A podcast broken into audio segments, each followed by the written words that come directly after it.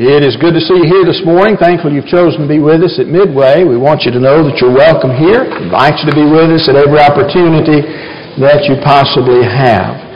As we begin this election cycle, no, let me change that. As we end this election cycle, I want to remind you of something sometimes that you see. Maybe you've seen this guy up here. Uh, he says, holding a sign, got his long and everything, says the end is near. You've probably seen that in cartoons along the way, different ones using that. May even have seen some people standing on the side of the road with signs like that. And perhaps they even favored this guy. I don't know. It doesn't really make any difference. But this particular cartoon came out four years ago. It's not new. It's been here at least four years. But, but this guy has the sign, the end is near. Here's a couple that goes walking by, and they say, good. I'm glad the election is almost over. You know, I'm ready for it. And that's the way I think that a lot of folks feel that we're looking forward to the day that the election is over. Maybe you'd like to have one of these bumper stickers. It says, I'm sick of politics and I approve this message. You know, you hear that at the end of the political statements that are made, the, the commercials that are made, and so, you know, I'm sick of politics and I approve this message. Well, as you think about that, folks are suffering from what we might call political fatigue, and some folks are suffering from political burnout. And thinking about that, the good news is that the election is almost over. But it's sort of like one guy that I read his writing, he says, well, it's good that the election is almost over, but the bad thing about it is, is one of the candidates is going to win. And that's pretty much the way that sometimes we feel. On a serious note this morning, it really seems that in this particular presidential election in particular, that our choices are quite troublesome. No matter which, decide, which, uh, which uh, side you look at, there are some troubling things that, that you can find. And many have lamented over the candidates and thought about it and wondered how in the world am I going to choose. They, they thought about the candidates and says um, uh, about the ones that we have to choose in this election that I don't think I can vote for either one of them. And then there are some who, who said that, well, I just don't think I'm going to be able to vote at all because I can't vote for either one. I'm just not going to vote at all. But folks, if we do choose to vote in this election, on what basis should our decisions be made? Is it based on a political party? We just go and we vote for the political party that we've always voted for? Is it based on the candidate themselves and the character of the candidate? Is it based on something else that we need to look at and we need to think about. So how is it that we make our, and if you noticed I didn't misspell that, how is it that we make our decisions in 2016? That was the title that we gave this particular lesson this morning. How is it that we can do just that over the next few minutes? We want to spend some time reflecting on that, thinking about it, and doing that from the standpoint of, of God's Word and how it is that we would make a, a, a decision in this election in the next election and any election that would come forward, how is it that we make our decisions and in particular in 2016? There are some things that I want us to think about this morning. Number one, there has never been a perfect candidate for any political office. Now you think about that one pretty seriously for a moment. There has never been a perfect candidate for any political office. Jesus never ran for a political office. There has never been a perfect candidate for any political office. You see, if you're looking for a perfect candidate, you are out of luck. Every candidate that has ever run in any election in our country or in any other country has had some flaw in his or her character. Now, granted, some flaws are worse than others, but there has never been a perfect candidate for any political office. That's just a fact. Jesus never ran for political office. But that brings me to my, my next thought, and that's simply this. Does imperfection automatically disqualify one from being a political leader? You see, we have to answer that question as well. Since since we're looking for perhaps sometimes what we might call the perfect candidate, and there's never been one of those, or if we look and we see that there are some major flaws within the character of the person or persons, whoever it is that is running, whatever year it may be, does that automatically disqualify the person from being a political leader? Now, there are some verses that we need to consider. In the book of uh, Proverbs, chapter 16, at verse number 12, the Bible says that it is an abomination for kings to do evil, for the throne is established by righteousness. Whenever one who is in a political office, or as the writer writes here, Solomon writes in the Proverbs, that it is it's an abomination for a king to, to do evil, to, to practice evil, to be evil. Uh, he is saying something that's true. But in the in the office that he holds, indeed, he he is one who who, who cannot sustain a nation eh, that uh, is forward, pushed forward into unrighteousness. It's righteousness that continues to make the nation or or whatever it is, great. In the book of Proverbs, chapter 29, at verse number 2, the Bible says, When the righteous increase, the people rejoice. But when the wicked rule, the people groan. Whenever those who, uh, there are those who push their wicked agendas and ideas, people are hurt. And they're hurt quite badly because of the things that, that sometimes folks do. And Remember, when these passages were written, they, they were written in regard to kings and to judges and so forth of that day. But I want you to think with me this morning about a particular king.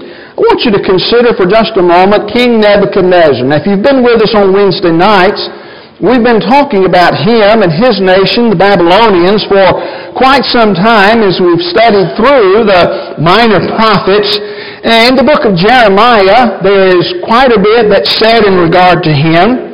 But, but would it be fair to call this man uh, a cold-hearted, heartless, prideful, arrogant man? And if you know anything whatsoever about King Nebuchadnezzar, you'd have to agree yes. But let me just show you a few things from the Word of God that the Bible has to say about this particular man. Notice, if you will, in the book of Jeremiah, chapter 29, if you begin reading in verse number 21, you're going to find some things that the Bible has to say uh, about this guy. He says, Thus says the Lord of hosts, the God of Israel, concerning Ahab, the son of Kolaiah, and Zedekiah, the son of Maaseiah, who are prophesying a lie to you in my name, here's some false prophets, mind you. He says, Behold, I will deliver them into the hand of Nebuchadnezzar, the king of Babylon, and he will strike them down before your eyes. King Nebuchadnezzar is going to take care uh, of the false prophets that are prophesying wrongly. And it's not that that I want you to see. I think God um, is doing the delivering. There's no doubt in my mind God's the one who's giving that, that He's going to deliver these false prophets into the hand of the king. But it's what the king does to them. It's his prerogative how he's going to punish them. God is just delivering them into his hand. What kind of man is Nebuchadnezzar? And we can see that in the way that he treats his prisoners. Verse, the next verse, verse number 22, he says, Because of them, this curse, or, uh, yeah, this curse shall be used by all the exiles from Judah in Babylon. The Lord make you like Zedekiah and Ahab, whom the king of Babylon roasted in his fire. Here was a king who was putting them to death but he burned them alive. And you can go on into verse number 23, and he says it's because of the outrageous things that they had taught, the things that they had done in prophesying against uh, the things that were true, the things that were right. He roasted them in the fire. Now, we're more familiar with three other guys that Nebuchadnezzar was wanting to do the same to Shadrach, Meshach, and Abednego. God didn't allow that to happen to these three.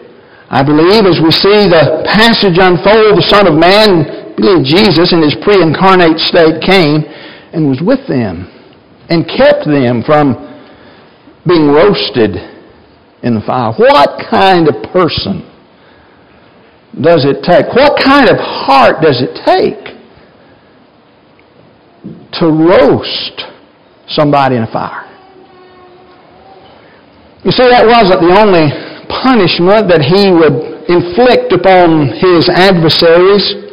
If you go to the book of 2 Kings chapter 25, verses 1 through 21, we don't have time to read it. We read about King Zedekiah in the New Testament, in the, in, not the New Testament, but in the Old, uh, uh, in Jerusalem before they were taken into captivity.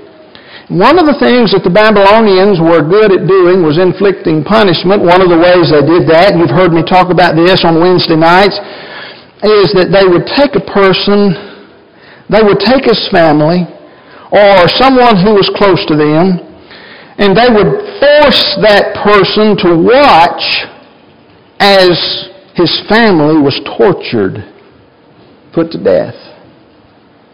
And then immediately following that, they would blind that person. They would put their eyes out. The last thing that they would see, literally, was the punishment, the torture, the death of those who were closest to them.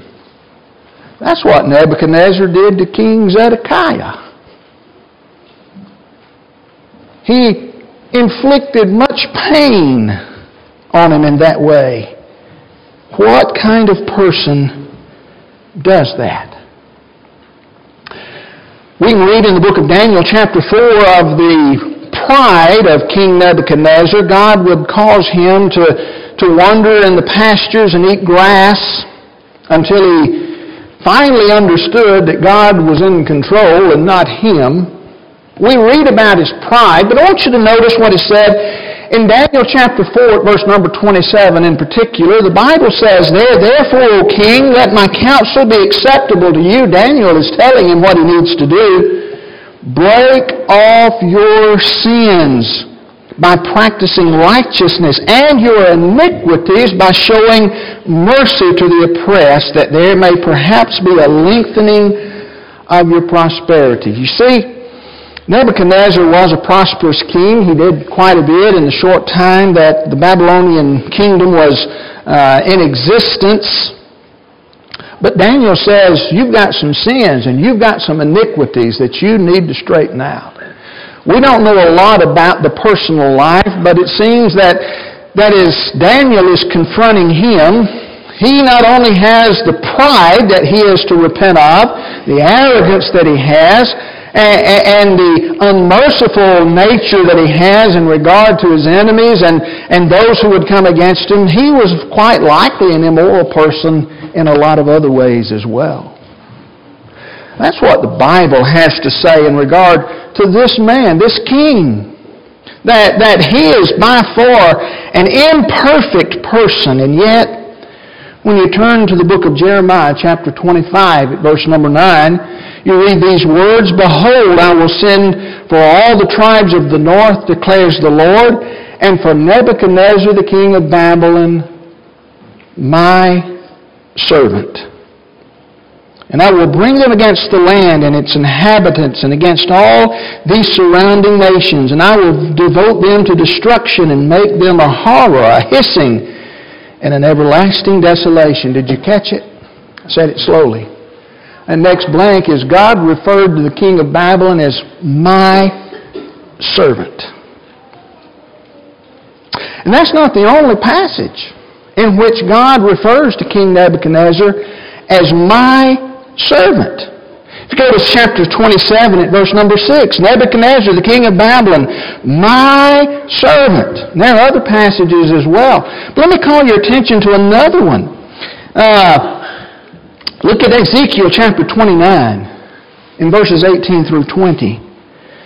Son of man, Nebuchadnezzar, king of Babylon, made his army labor hard against Tyre. Every head was made bald, and every shoulder was rubbed bare. And neither he nor his army got anything from Tyre to pay for the labor that he had performed against her. Therefore, thus says the Lord God, I will give the land of Egypt to Nebuchadnezzar, king of Babylon. And he shall carry off its wealth and despoil it and plunder it. And it shall be wages for his army. I have given him the land of Egypt as his payment for which he labored because they worked for me, declares the Lord. My servant. God said, He is working for me. This, this arrogant, prideful, immoral, unmerciful king, God said, is my servant. God said, He's working for me. That's pretty strong, isn't it?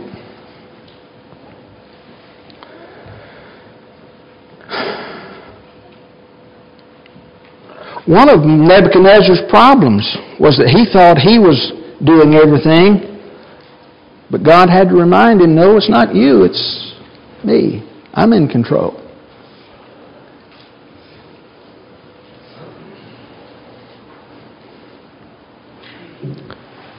You know, if I listen to some of the things that have been posted on Facebook and other places like that, I'd have to conclude that because God used this man as his servant and paid him for it, that God's a sinner.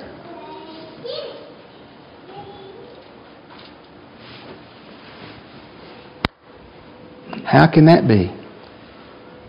There is no unrighteousness in God. He has never done one thing wrong.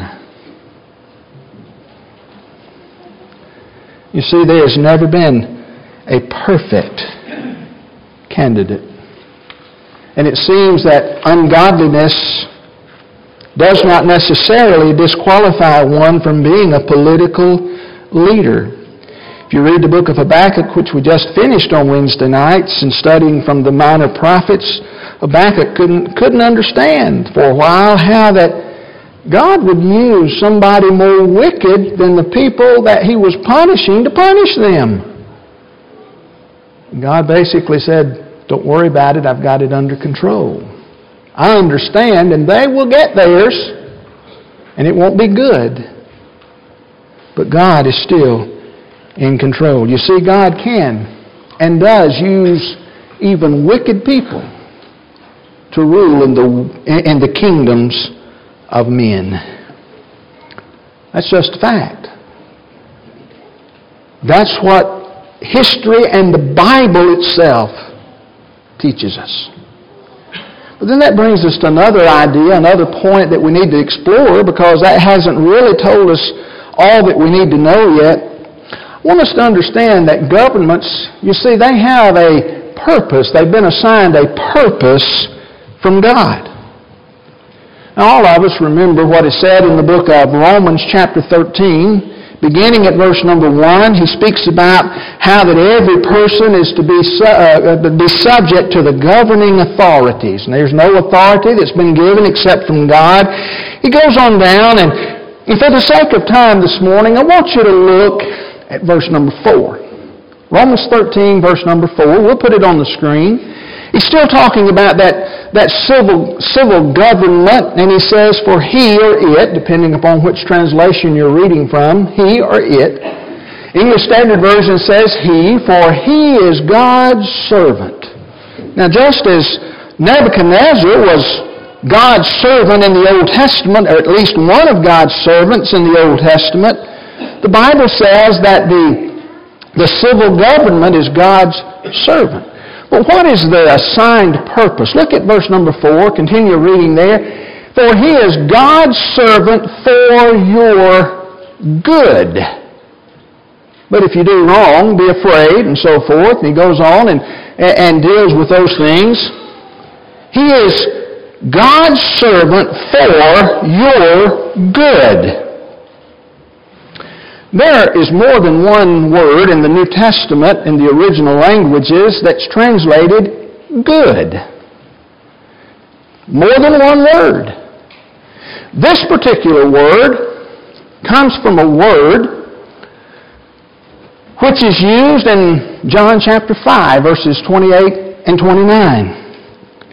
In John chapter 5, especially in verse 29, and speaking about the resurrection of the dead, he says, they will come out, those who have done good to the resurrection of life, and those who have done evil to the resurrection of judgment.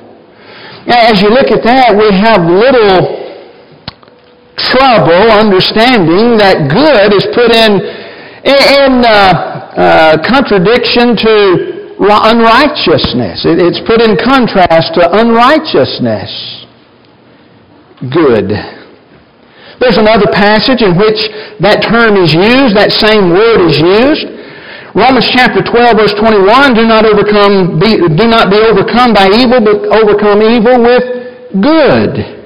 2 Corinthians chapter 5 verse number 10, we must all appear before the judgment seat of Christ so that each one may receive what is due for what he has done in the body, whether it be good or evil. You see that word good that's translated good here in Romans chapter 13 at verse 4. It means to have, uh, to, to, to be good, not just in a general sense, but it, it comes from the word which we read in the New Testament has the same root as the word which we read that's translated holy. Hagios the word holy is hagios. He is God's servant for your good. He's God's servant for your good. You see, the leader may not be good, but his role is to make it possible for his citizens to be good or godly. That's his role.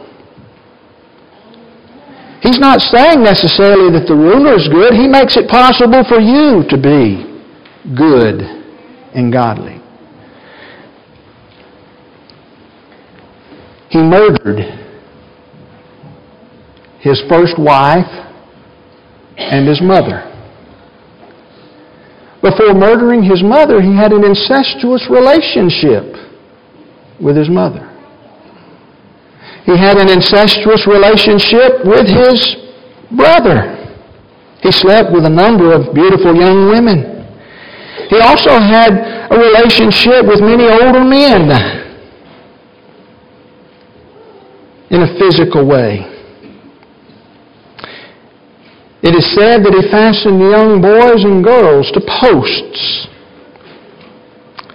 And that after adorning himself with the hide of an animal, a wild animal, that he would attack the young boys and girls, and that he literally would eat flesh, bite the flesh from the young boys and girls as they were tied to a post. He was extravagant in many ways. Even his fishing nets were threaded with pure gold.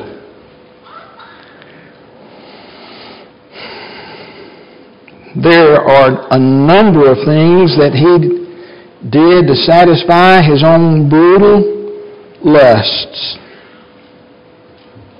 His name was Nero, the emperor of Rome. And Nero reigned from 54 to 68 AD. The book of Romans was written somewhere between 56 and 58 AD. Did you catch that?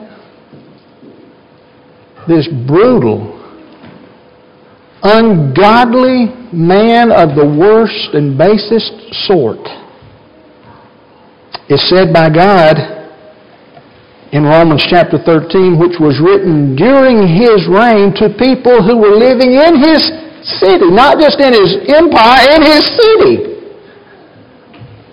That he is my servant for your good. There were a lot of bad things that Nero did.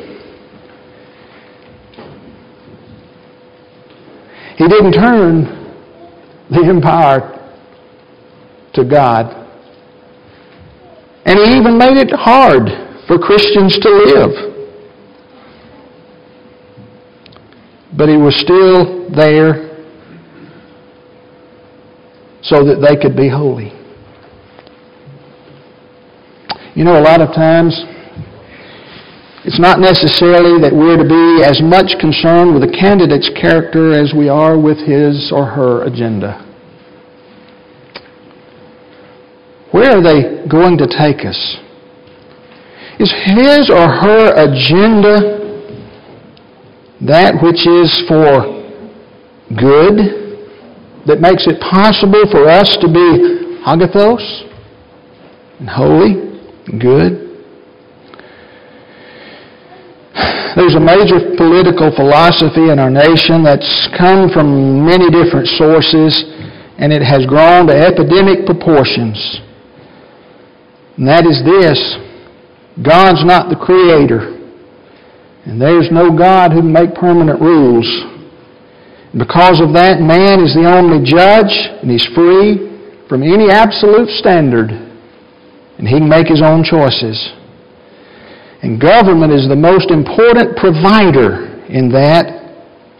And everyone pretty much is free to do what's right in his or her own eyes. And really and truly, the only vice that one can be guilty of is judging another and saying that what they're doing is wrong. And government is also a force for social engineering and that without any absolute boundaries whatsoever. Government is there to provide rather than to protect.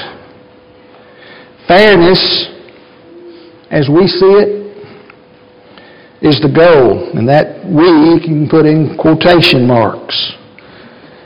Fairness is the goal since there's no such thing as an absolute standard of right or wrong. Abortion's acceptable. Homosexuality is acceptable. Even when it comes to abortion, even what's been dubbed late term abortions, even up to the minute that a child is born, is acceptable.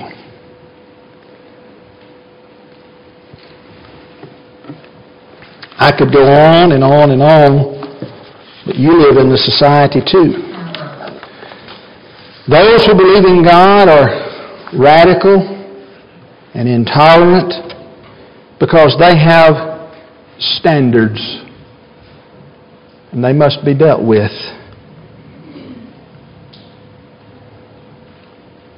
What's the agenda?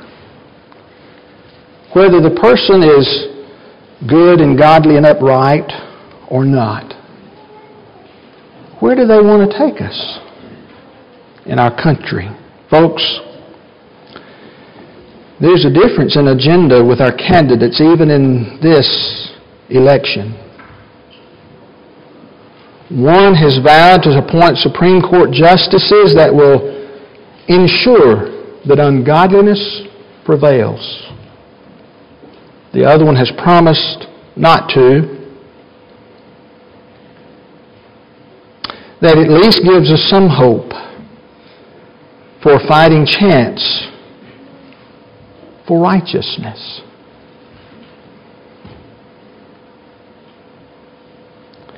Indeed, we're left with troublesome choices. May I add one or two more things before we close our lesson today?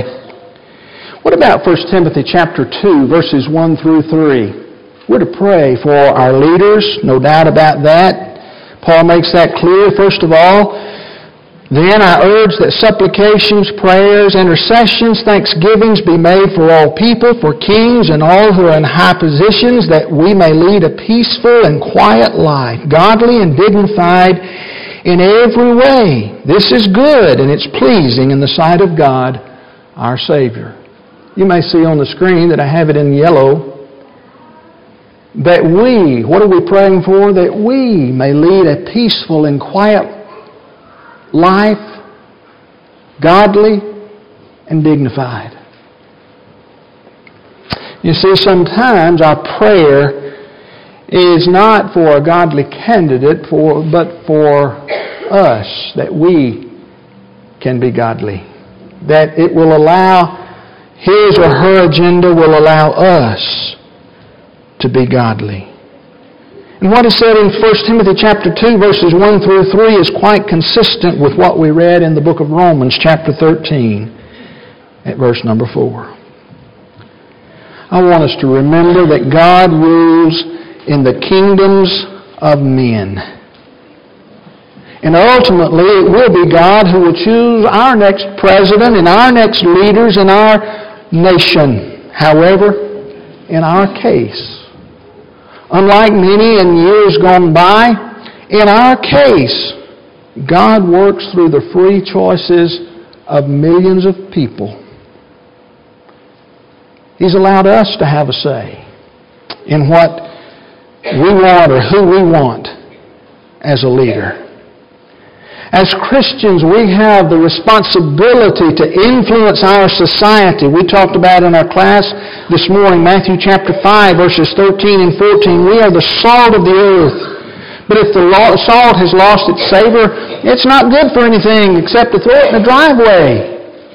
And salt, as we think about salt, then it was so valuable to the people of that day. They would understand that very clearly.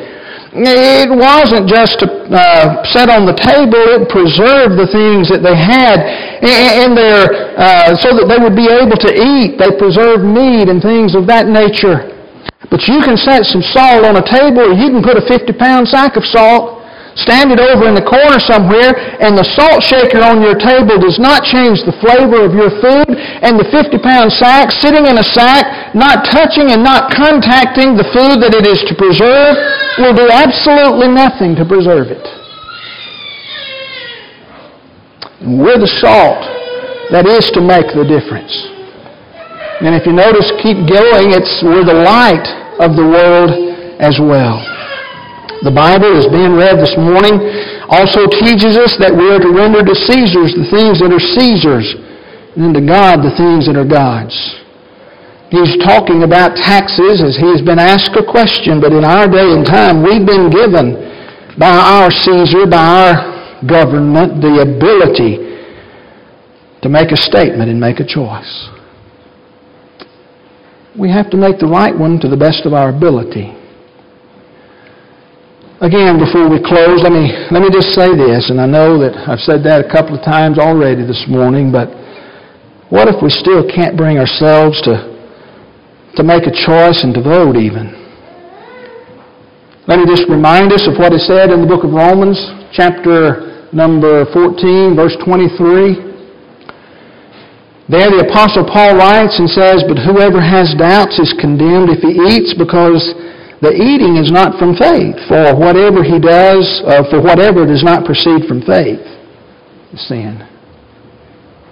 If we can't, with a good conscience, based on what we find here in this book, do what we need to do, then we better stay home.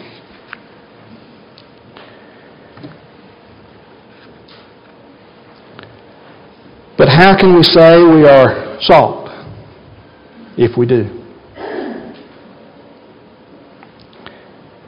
But we also must remember what's said in the first four verses of the book of Romans, chapter 14. As for the one who's weak in faith, welcome him, not to quarrel over opinions. One person believes that he may eat anything, while the weak person eats only vegetables. Let not the one who eats despise the one who abstains, and let not the one who abstains pass judgment on the one who eats, for God has welcomed him. Who are you to pass judgment on the servant of another? It's before his own master that he stands or falls, and he will be upheld, for the Lord is able to make him stand. We don't have time to deal with Romans chapter 14 in great detail this morning, but simply observe this. Whether you choose to or you choose not to, in this case, he's talking about eating food, different kinds, vegetables as opposed to meat. Whether you choose to or you choose not to, you'll still answer to God for it. And in this case, he says, it's not within our prerogative to break fellowship with the one who either does or doesn't. What's the point? If we choose to do nothing, we'll answer to God. If we choose to vote, we'll answer to God. No doubt about it. We have to make our choices based here and hopefully this morning, as we've looked at just a little bit of God's Word in relation to this, it'll help us as we think through the next couple of days so that we can make choices, make decisions in accordance with the Word of God.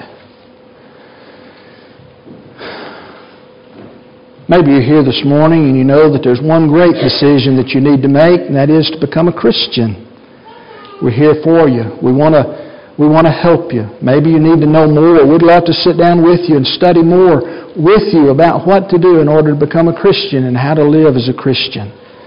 If you know that you need to be baptized for the remission of your sins today, based on the faith that you have that Jesus Christ is the Son of God, why wait any longer? Maybe you're here today and and, and your life's not right with God, and you know it, and you need to come back to Him. Why don't you do that right now? As together we stand and sing.